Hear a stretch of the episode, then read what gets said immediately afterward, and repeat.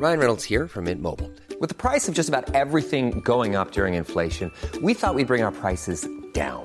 So to help us, we brought in a reverse auctioneer, which is apparently a thing. Mint Mobile unlimited premium wireless. Ready to get 30, 30, bit to get 30, bit to get 20, 20, 20, bit to get 20, 20, bit to get 15, 15, 15, 15 just 15 bucks a month. So, Give it a try at mintmobile.com slash switch. $45 upfront for three months plus taxes and fees. Promo for new customers for limited time. Unlimited more than 40 gigabytes per month. Slows. Full terms at mintmobile.com.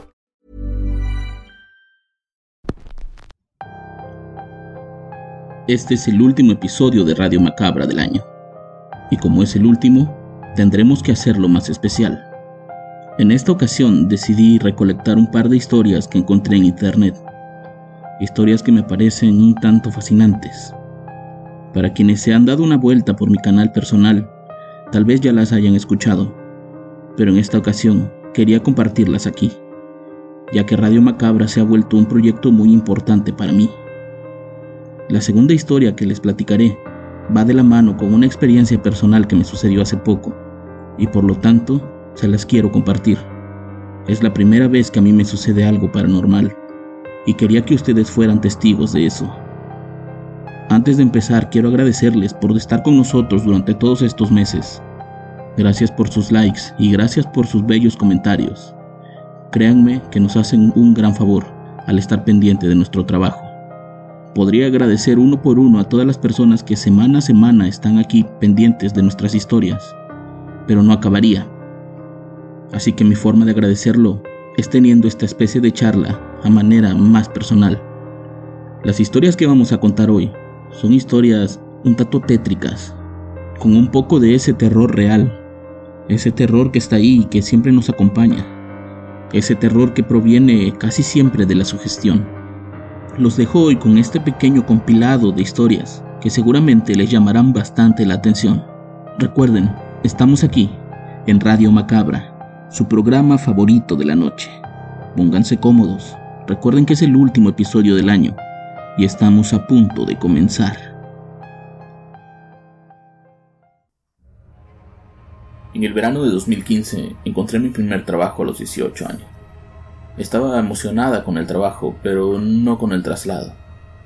Sin tráfico era un trayecto de al menos 30 minutos en ambos sentidos, y generalmente yo salía de cerca de la medianoche. Lo último que quería era hacerme media hora manejando hasta mi casa. Durante las primeras semanas me fui acostumbrando a mi nueva rutina. Y una de las cosas que me repetía constantemente mi madre era que revisara siempre el tanque de la gasolina al salir de casa. De faltarme combustible lo rellenaría de ida, y así no tendría que detenerme de regreso, sola, en medio de la nada. Entendía su preocupación. Era una pequeña mujer de 18 años que incluso aparentaba menos de edad y siendo como era en aquel tiempo, pronto se me olvidó el consejo de mi madre. Una noche, mientras regresaba a casa, me di cuenta que ya no tenía gasolina. Solo tenía lo de la reserva y corría el riesgo de quedarme en el camino, por lo que me detuve en la primera gasolinera que encontré. La intención era cargar lo suficiente para irme de ahí lo antes posible. En este país las máquinas tienen un punto de venta donde puedes pasar tu tarjeta y cargar solo lo que pagas, por lo que solo le metí el equivalente a 10 dólares para poderme ir de ahí rápido. Me puse a revisar mi celular en lo que terminaba de cargarse la gasolina, y de pronto una voz que salía del intercomunicador me dijo, Señorita, tenemos un problema con su tarjeta. Tendrá que venir al mostrador para pagar. Levanté la cara hacia dentro de la estación de servicio y vi a un joven muy alto y delgado, con una chamarra de la empresa, y con una cara de ser el típico idiota que busca cualquier excusa para acercarse a una mujer. El tipo me hacía con la mano que fuera hacia él, y yo me quedé pensando un momento y le respondí por el intercomunicador. ¿Qué pasa con mi tarjeta? Ya hasta me dio el recibo a la máquina. No trataba de ocultar mi enojo con la voz. Quería que me dejara ir. Algo no me gustaba en su mirada y mucho menos en su tono de voz. Necesito que venga aquí adentro. Su recibo está mal. Aquí le imprimiré el correcto. Me quedé viendo al tipo a través de la gran ventana llena de frustración. No había manera de que yo entrara en ese lugar sola con él, y menos con esa forma rara en la que me veía. Él se veía tan raro. Me mantuve firme en no ir hacia allá. Saqué mi celular y confirmé con la aplicación de mi banco que todo estaba bien. Incluso le mostré el celular desde mi lugar, como si él pudiera verlo desde allá. Acabo de checar con mi banco y todo está correcto. No voy a entrar a la tienda, le dije muy molesta. Señorita, si usted intenta irse sin pagarme, tendré que llamar a la policía. Por favor, entre. ¿Por 10 dólares me vas a llevar a la policía? No me jodas, yo me voy. Antes de regresar a mi coche, vi de reojo al tipo para ver si efectivamente estaba por llamar a la policía. En eso vi como el empleado golpeaba un poco desesperado la ventana y trataba de decirme algo. El tipo captó mi atención y me quedé parada viéndolo mientras se sacaba un pedazo de papel y escribía algo. Hay un tipo en tu auto. Eso decía el mensaje. Volté inmediatamente a mi auto y en efecto, en el asiento trasero estaba sentado un tipo. Corría a toda velocidad a la tienda y el empleado cerró con llave. Se armó con un pequeño bat de béisbol. Eh, una, una vez seguros, me dijo que vio en las cámaras de seguridad cómo un tipo salía de la nada mientras yo veía mi celular y se metía sigilosamente al auto. Me enseñó la grabación y en efecto pude ver cómo mientras yo pagaba y revisaba el celular, un tipo con chamarra negra, pantalón de mezclilla y guantes se escabullía por detrás de mi vehículo. De inmediato llamó a la policía y vimos al hombre salir de mi auto y perderse de nuevo en la oscuridad. Los policías llegaron unos minutos después y registraron la zona, pero sin poder encontrar a nadie. El empleado de la gasolinera probablemente salvó mi vida, pues quién sabe qué hubiera pasado si yo hubiera manejado con aquel extraño en mi auto. El mensaje aquí es claro. No es suficiente ser precavido. Tienes que estar alerta también. Ser confiado, pero no ser estúpido. Y siempre, siempre, sigue los consejos de mamá.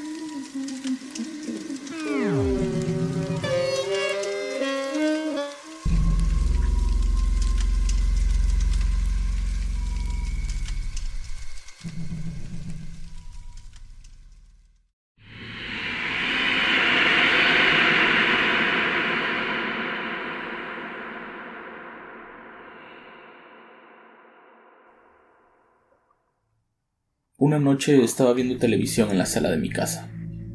Nada nuevo. Una vez más sola comiendo frituras. Únicamente acompañada de mis perros. Eran cerca de las 2.30 de la mañana cuando uno de mis perros se levantó del sofá y caminó hacia la puerta. De pronto comenzó a gruñir y a ponerse en posición de alerta, siempre viendo hacia la puerta. Ese perro nunca se había puesto así. Era muy tranquilo, pues solo tenía seis meses de edad. De pronto mi otro perro se subió al sofá y comenzó a ladrar hacia la ventana, para enseguida comenzar a llorar a mi lado. Tengo que aceptarlo. Esto me puso un poco nerviosa. No solo por la hora, sino porque era la primera vez que pasaba algo extraño a esa hora de la mañana. Intenté calmar al perro más pequeño. De pronto escuché un golpe en la puerta. Usualmente cuando alguien llama a la puerta, ambos perros se ponen frenéticos y ladran y se exaltan. Pero esta vez ambos se acercaron a mí como con mucho miedo. En este punto mi corazón latía muy rápido. Tenía miedo y no sabía por qué. En vez de ir hacia la puerta me asomé por la ventana. Parados, afuera, estaban dos niños. Uno parecía tener unos 5 años, era muy pequeño, y el otro aparentaba unos 10 años. Ambos vestían chamarras de frío a pesar de que la temperatura esa noche era de al menos unos 30 grados. De pronto ambos voltearon a verme a través de la ventana. Yo no pude verles la cara, pero igual me alejé. Cerré las persianas. Escuchaba que seguían ahí afuera, pero nunca pude ver más. Lo que hice fue sentarme de nuevo en el sofá. Soy muy creyente en temas paranormales y ya había escuchado este tipo de historias sobre espíritus en forma de niños que se aparecen, por lo que intenté ignorar el tema por completo. De pronto, Uno de ellos habló. Señora, ¿podría dejarnos entrar? Hace mucho frío acá afuera y mi hermano tiene hambre. Yo no me moví y tampoco respondí. ¿Cómo podrían saber que soy una mujer? Y además, ¿qué hacen dos niños solos en la calle hasta ahora? Hace frío. Que se jodan, no voy a responder. Señora, por favor, la puedo ver a través de la ventana. Déjenos entrar, solo será un momento. ¿Pero qué? ¿Solo será un momento? ¿Qué clase de niño habla así? Seguí callada, no tenía intención de responder. Estaba esperando que se fueran de ahí, pero no quería asomarme a la ventana porque sabía que estaban ahí esperando. Después de unos minutos en silencio comenzaron a tocar mi ventana. Por favor, déjenos pasar. Hace frío. Tenemos que avisarle a nuestra madre. Debe estar muy preocupada. Seguí sin responder y me quedé callada en mi sofá. Estaba con las piernas recogidas, esperando que dejaran de golpear mi ventana. Eso duró cerca de media hora.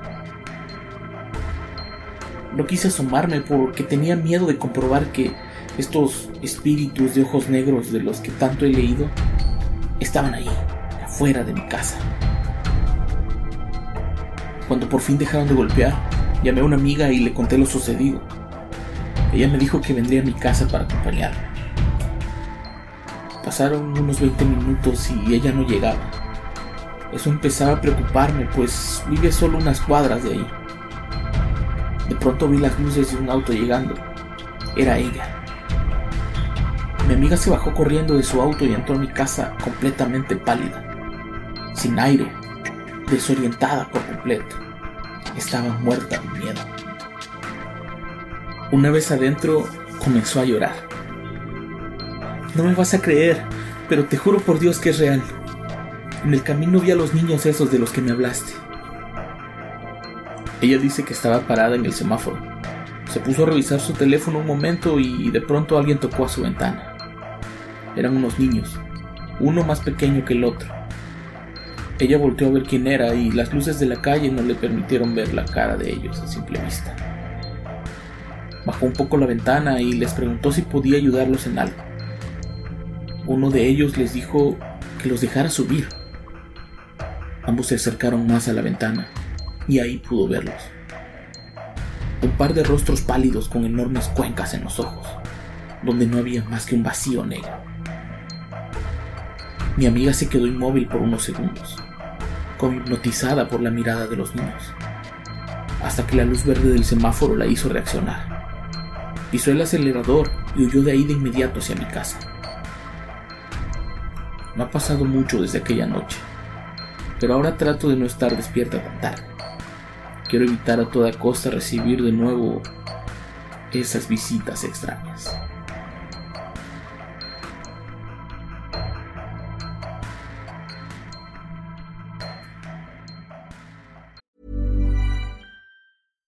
Sandra, and I'm just the professional your small business was looking for. But you didn't hire me because you didn't use LinkedIn jobs. LinkedIn has professionals you can't find anywhere else, including those who aren't actively looking for a new job but might be open to the perfect role, like me.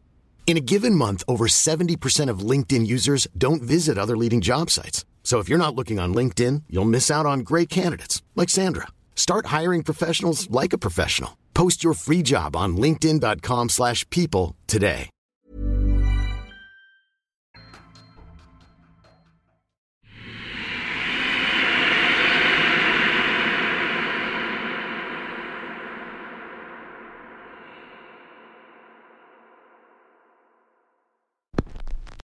Espero que ambas historias les hayan causado el mismo impacto que a mí, especialmente la segunda, pues lo que a mí me sucedió hace poco tiene mucho que ver.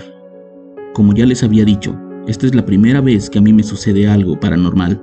Podría ser que no fue algo tan terrorífico, pero créanme, cuando son las 2 de la mañana y estás completamente solo, por supuesto que te va a sacar un susto de encima. Hace un par de semanas estaba yo solo preparando un episodio nuevo de Radio Macabra. Generalmente trato de trabajar en las noches, pues Es la manera en que yo encuentro para evitar los ruidos exteriores. Mi área de trabajo casi siempre es el comedor. Tengo ahí espacio para poder tener todas mis anotaciones y mi computadora. Esa noche estaba trabajando con mi perro al lado. Mi perro es un perro ya grande, 13 años, y por obvias razones casi todo el tiempo se la pasa echado. A pesar de ser un perro viejo, es un perro muy fiel, y esa noche me lo demostró. Me encontraba yo escribiendo el guion para un episodio. Generalmente me toma poco tiempo, pero esa noche estaba muy distraído. Había leído bastantes cosas, había estado escuchando otros podcasts. Ya saben, haciendo mi propia investigación de campo. Generalmente me llegan muchas historias por parte del Facebook y algunos al correo electrónico. Historias que tengo que leer para ver qué puedo sacar de ahí. Es tanta la información que acumulo que por momentos pierdo la noción del tiempo. No me había dado cuenta de la hora, pero sabía que ya era tarde. Estaba ahí sentado frente a la computadora cuando de pronto, en la pared de enfrente, vi pasar lo que era una sombra. La sombra de un hombre. Era una cara bastante bien definida. Un hombre de pelo corto con nariz alargada. Por la longitud de su cuello, puedo presumir que era un hombre muy delgado. Para que yo pudiera ver su sombra, el hombre tuvo que haber pasado detrás mío y entre la única lámpara que tenía encendida. Al ver aquella sombra me quedé petrificado. Lo único que hice fue voltear de reojo a ver hacia el asiento donde estaba echado mi perro, y en ese momento me di cuenta que él también lo había notado. Mi perro tenía la cabeza levantada viendo hacia la pared, con la cola también en posición de alerta. Su actitud me confirmaba que no había sido el único que había visto o al menos sentido aquella presencia. Esperé unos segundos, como tratando de escuchar algún ruido o algún movimiento. Pero al ver que nada pasaba, decidí levantarme. Mi perro lo hizo también. De un salto se bajó del mueble y comenzó a caminar a mi lado. Lo primero que hice fue caminar directo a la cocina y tomar un cuchillo de carne. Si bien no estaba seguro de que lo que hubiera visto fuera real, tampoco me quería arriesgar. Me dirigí directo a la recámara para revisar. Revisé bien el closet, revisé debajo de la cama, incluso me atreví a revisar atrás del mueble donde tengo la televisión. No sé si para mi fortuna, pero no encontré a nadie ahí. Salí y me dirigí al baño. En el baño no hay absolutamente un lugar donde un humano se pudiera esconder, pero igual lo revisé. Al no encontrar nada, regresé a la sala. Todo estaba en su lugar. No había rastros de persona alguna. Tampoco había señales de que me hubieran intentado robar. Pero por alguna razón, mi perro y yo nos manteníamos muy intranquilos. En ese momento lo escuché. Unos lentos pasos en el pasillo que se dirige a mi habitación. Eran pasos de alguien que usaba zapatos de tacón, esos zapatos con tacón de madera que usaba la gente de antes. Se podía escuchar ese claqueo, despacio, pero firme. Fue en ese momento en el que el miedo se apoderó de mí. Mi plan era quedarme ahí parado, a esperar a que alguien se presentara frente a mí, pero mi perro comenzó a caminar. Mi perro quería encontrar a alguien. Al menos estaba buscando desesperadamente. Tenía miedo de que algo le pasara, así que salí detrás de él y lo primero que hizo fue dirigirse directamente al baño. Ahí mi perro se detuvo a olfatear la puerta de una manera frenética. Sea lo que sea, esa cosa estaba ahí dentro. Me acerqué lentamente, tratando de hablar con el perro para que regresara a mi lado, pero no lo hacía. Estaba obsesionado con que abriera yo la puerta. Me acerqué y giré la perilla para abrir la puerta de un tajo, con el cuchillo por delante, y para mi sorpresa, volví a encontrar el baño completamente vacío. Eso ya no me estaba gustando, a pesar de que estaba seguro de que no había nadie ahí. El miedo y la sensación de estar acompañado no me dejaban estar tranquilo, por lo que salí del departamento para fumar un cigarro en lo que me tranquilizaba. Ahí afuera tuve mucho tiempo para pensar. Me quedaba viendo hacia el interior y no veía absolutamente a nadie. Mi perro poco a poco se empezó a tranquilizar también, hasta que en un momento regresó al interior del departamento y se echó plácidamente en el mismo mueble en el que estaba en un principio. Yo estaba algo atrasado con el trabajo, así que no tenía opción. Tenía que seguir editando, tenía que seguir escribiendo. Me dieron cerca de las 2 de la mañana cuando por fin terminé de enviar ese video. Y como muchos de los que hemos pasado por ahí, decidí irme a dormir, no sin antes rezar un poco para poder sentirme un poco más seguro. El resto de la madrugada me la pasé casi en vela, tratando de escuchar ruidos que no fueran propios del departamento, hasta que en algún momento el sueño me venció. Al día siguiente me percaté que realmente no había pasado absolutamente nada. Las ventanas estaban cerradas, no me faltaba nada, no habían robado nada. ¿Habrá sido solamente la jugarreta de mi cerebro o realmente habré tenido la visita de algún ser desconocido? Espero que les haya gustado este capítulo de Radio Macabra. Quise dejar mi experiencia hasta el final pues no sabía cómo contárselas. No sabía si me iban a creer, pero creo que es una manera de acercarme más a ustedes y que sepan que a pesar de que nos dedicamos a esto, no estamos exentos de tener visiones o visitas extrañas, justo como en la historia anterior. Yo los espero el próximo año con más historias, solo aquí, en Radio Macabra. Éxitos que te matarán de miedo. Buenas noches.